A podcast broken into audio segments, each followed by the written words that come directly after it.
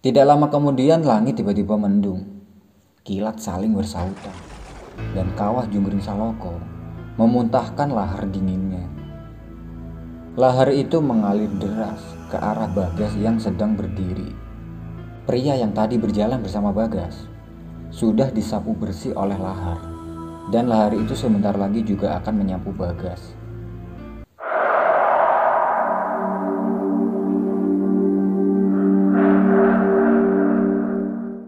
Halo teman-teman, di mana pun kalian berada semoga tetap sehat selalu. Masih dengan gua Vidi. Di video kali ini, gua mau bawain sebuah cerita mistis dari Gunung Semeru. Jadi, pada tahun 2019 lalu, tepatnya bulan Desember, Bagas dan ketiga temannya ini sedang mendaki ke Gunung Semeru. Bagas bukan orang biasa, Sedikit banyak dia tahu tentang ilmu Jawa. Ilmu itu didapat dan diturunkan langsung oleh kakeknya. Seperti apa ceritanya? Tonton video ini sampai selesai. Setelah menyelesaikan pendaftaran online sebulan sebelumnya, mereka berempat berangkat ke Gunung Semeru. Mereka berangkat dari Pasuruan dan sampai di Ranupani siang. Setelah sampai di Ranupani, mereka memarkirkan kendaraannya. Setelah memarkirkan kendaraan, mereka langsung menuju ke pos pendaftaran untuk menyelesaikan simaksi. Mereka ambil izin 4 hari. Sebenarnya siang itu mereka bisa langsung mendaki. Tapi mereka tidak langsung mendaki. Mereka ingin menginap dulu di Ranupani untuk menikmati pemandangan yang ada di Ranupani. Intinya waktu empat hari itu akan digunakan mereka untuk menikmati Gunung Semeru. Waktu itu mereka mendirikan tenda di dekat Danau Ranurgulo dan menginap di situ. Waktu itu Bagas membawa sebuah jimat. Jimat itu adalah pemberian dari kakeknya untuk menjaga dirinya. Kalau dalam bahasa Jawa, pagar awak. Pagi pun tiba. Setelah selesai mengisi perut, mereka akan memulai perjalanannya. Sebelum berangkat mereka berdoa dulu agar tidak terjadi apa-apa ketika naik hingga pulang kembali. Waktu itu Bagas yang memimpin perjalanan. Dia berjalan di depan. Selangkah demi selangkah, sampailah mereka di jembatan kayu. Di situ mereka berhenti sejenak untuk melepas lelah. Mereka berhenti dan istirahat tepat setelah jembatan kayu itu.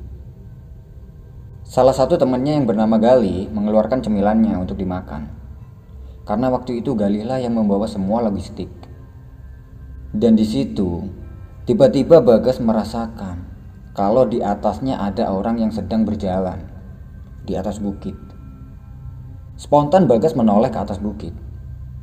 Dan sekilas, dia melihat ada orang yang sedang berjalan sambil membawa tongkat. Tapi Bagas tidak mau berpikir aneh-aneh. Dia mengira mungkin itu adalah warga setempat yang sedang mencari kayu. Tidak lama kemudian mereka lanjut berjalan dan sampai di Ranukumbolo kurang lebih jam 12 siang. Di Ranukumbolo mereka memutuskan untuk menginap semalam untuk menikmati keindahan danau Ranukumbolo. Mereka berjalan ke ujung danau.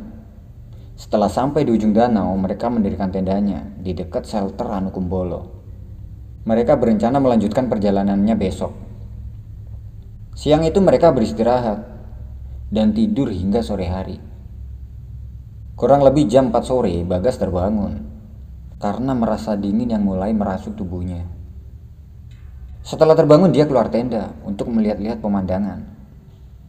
Ketika Bagas sedang melihat-lihat pemandangan, tiba-tiba dia melihat ada seorang laki-laki yang umurnya kurang lebih 50 tahun dia terlihat sedang berjalan di atas bukit, sebelah kanannya Ranu Kumbolo, sambil membawa tongkat kayu. Melihat itu, Bagas ingat sesuatu. Dia ingat tentang apa yang dilihatnya ketika berada di jembatan kayu tadi. Karena penasaran, Bagas melihat orang itu secara detail. Dia melihat orang itu terus-menerus.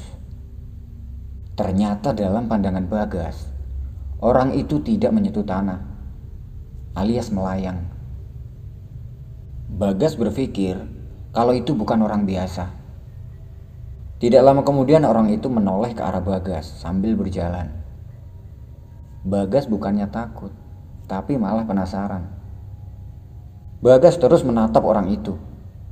Hingga akhirnya orang itu tidak terlihat karena tertutup bukit. Setelah orang itu tidak terlihat, teman-temannya Bagas bangun dan keluar tenda. Lalu Bagas melupakan orang yang dilihatnya tadi dan ngobrol sama teman-temannya. Mereka berempat duduk santai di depan tenda sambil menikmati pemandangan Ranu Kumbolo.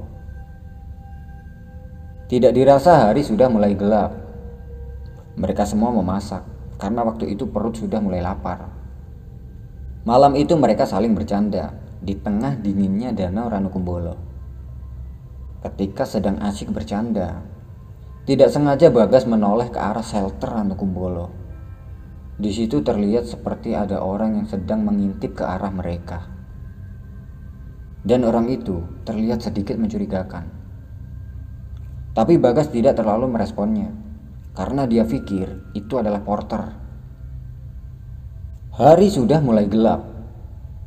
Mereka semua berencana untuk tidur karena besok mereka harus melanjutkan perjalanannya. Mereka berempat masuk ke tendanya masing-masing. Waktu itu mereka membawa dua tenda dan masing-masing tenda diisi dua orang. Malam semakin larut. Kurang lebih jam 12 malam, Bagas terbangun karena dia merasa kedinginan. Setelah terbangun Bagas duduk dan dia mencari botol air minum untuk diminum. Ketika sedang minum, tiba-tiba Bagas merasakan ada gempa. Dia sedikit panik, tapi tidak lama kemudian gempa itu sudah tidak terasa lagi. Gempa itu dirasakan kurang lebih 5 detik. Lalu dia kembali membenahi sleeping bagnya dan akan melanjutkan tidur. Bagas berpikir, apakah itu tadi benar-benar gempa? Tidak lama kemudian Bagas kembali tertidur hingga pagi.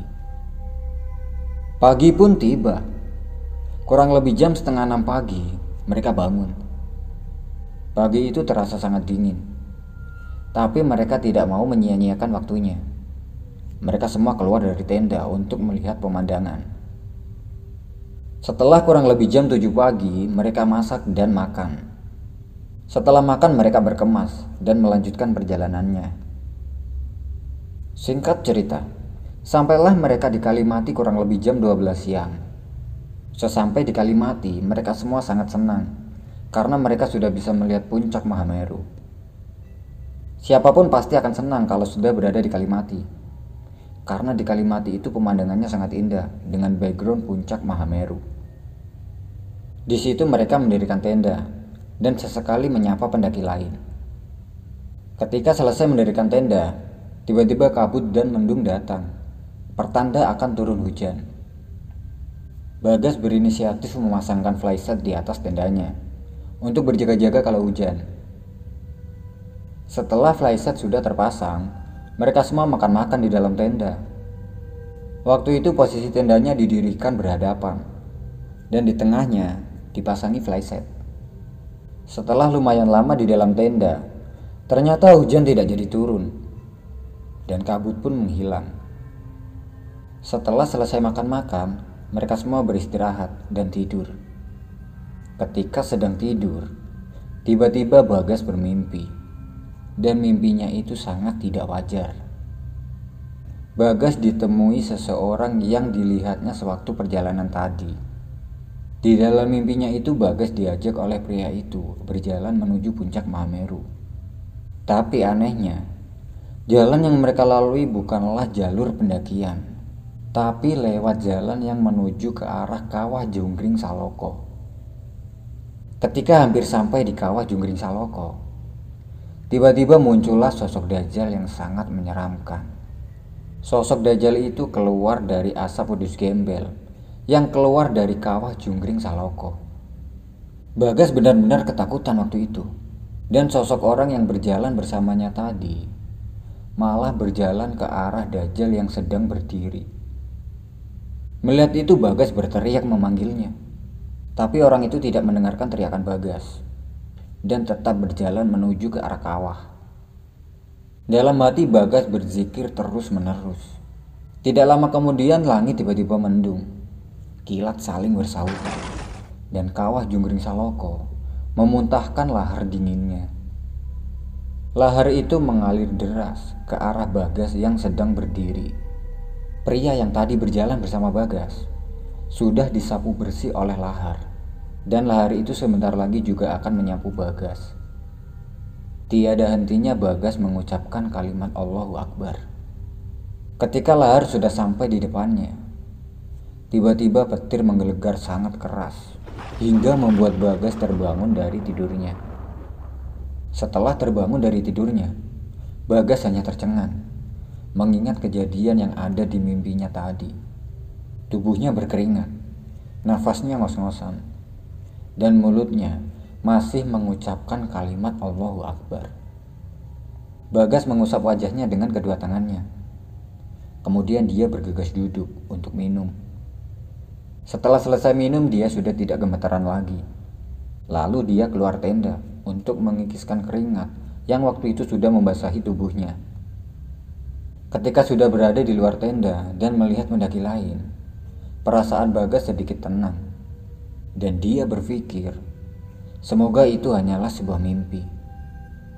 Tidak lama kemudian temannya yang bernama Gali bangun. Dia keluar tenda dan duduk di sebelahnya Bagas. Gali bertanya pada Bagas, Gas, nanti kita summit jam berapa? Kamu yakin mau summit ke Mahameru? Jawab Bagas dengan perasaan tidak yakin.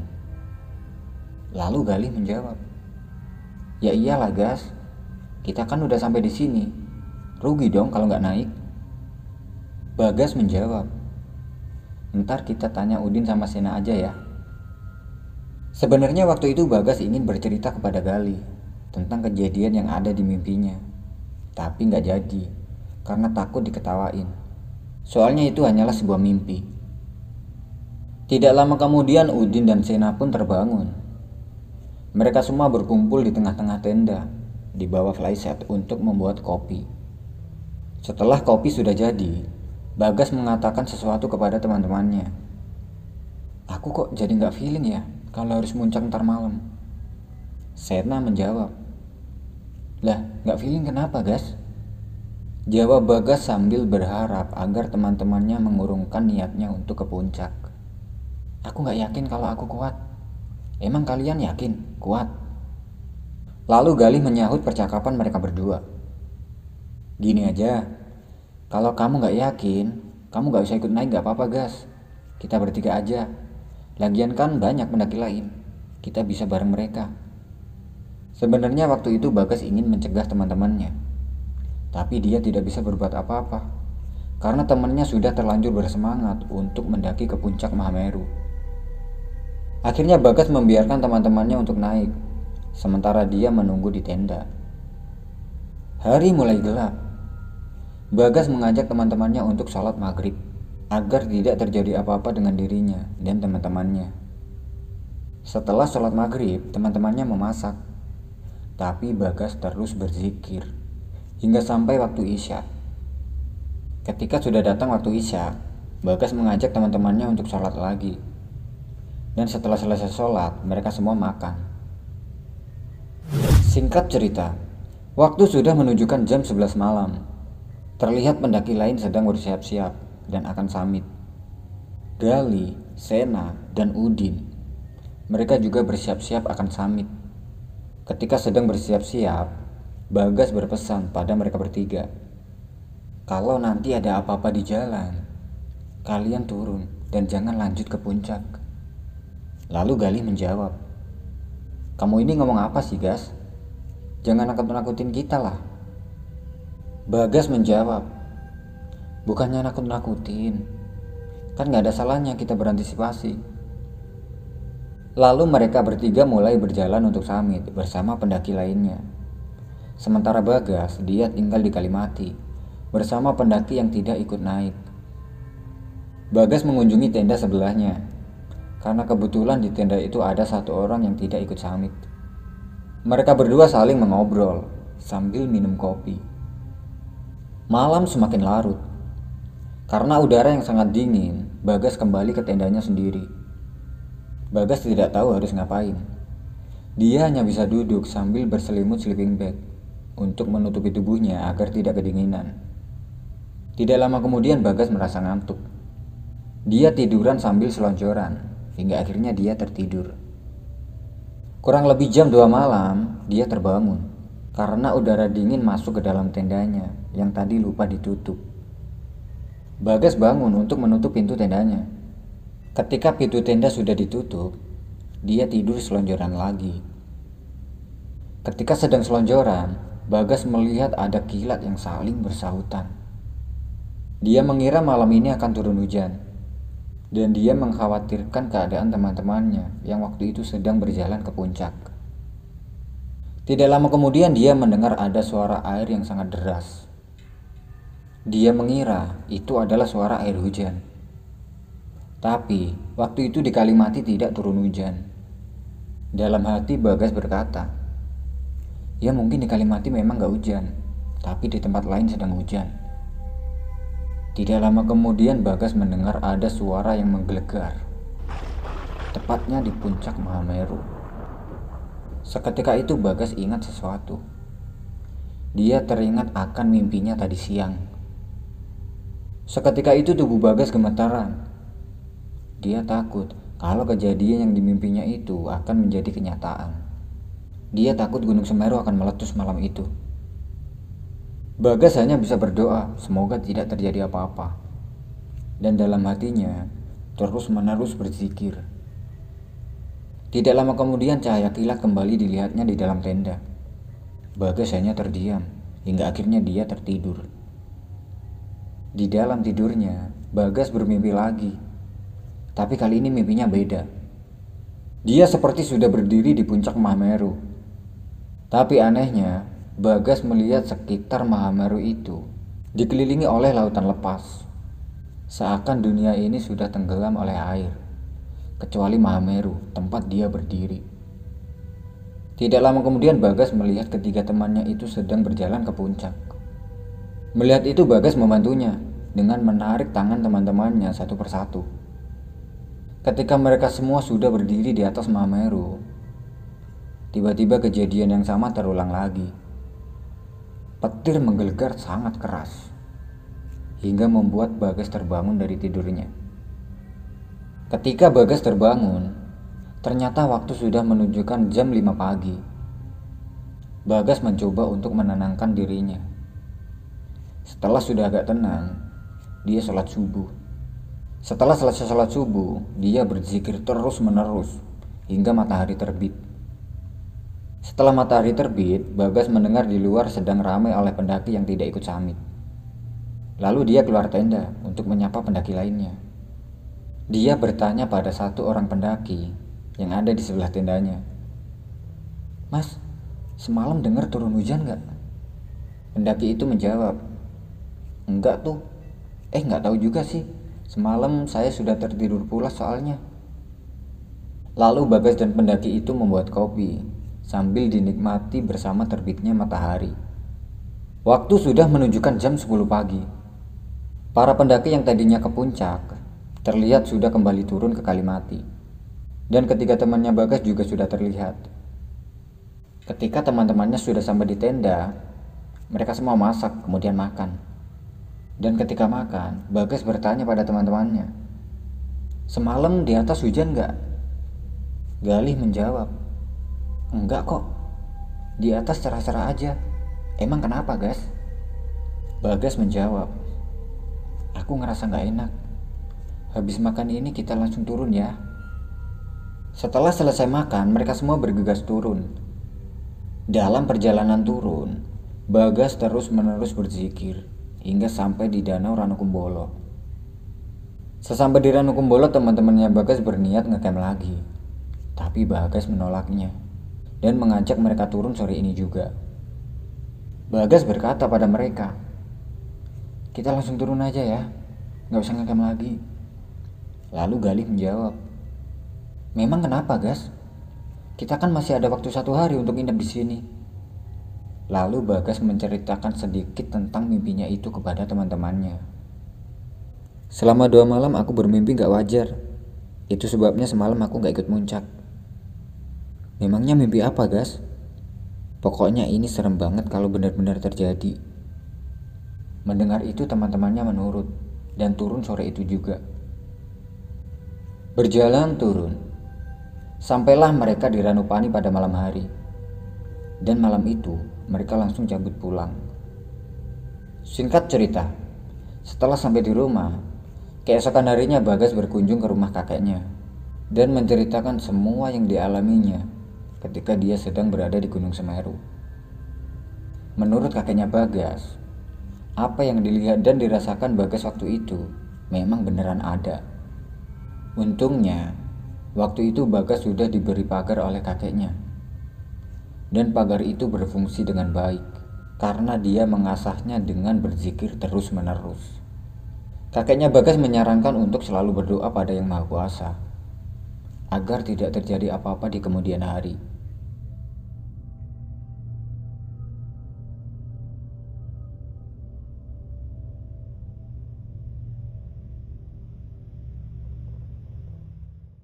Nah, gimana ceritanya teman-teman? Kasih pendapat kalian di kolom komentar. Kalau teman-teman punya cerita mistis di gunung ataupun di tempat lain, dan ingin di-share di channel ini, teman-teman bisa kirimkan ceritanya ke email ini. Atau lebih lengkapnya teman-teman bisa cek di kolom deskripsi. Terima kasih sudah menonton. Gua Vidi dan sampai bertemu di video berikutnya.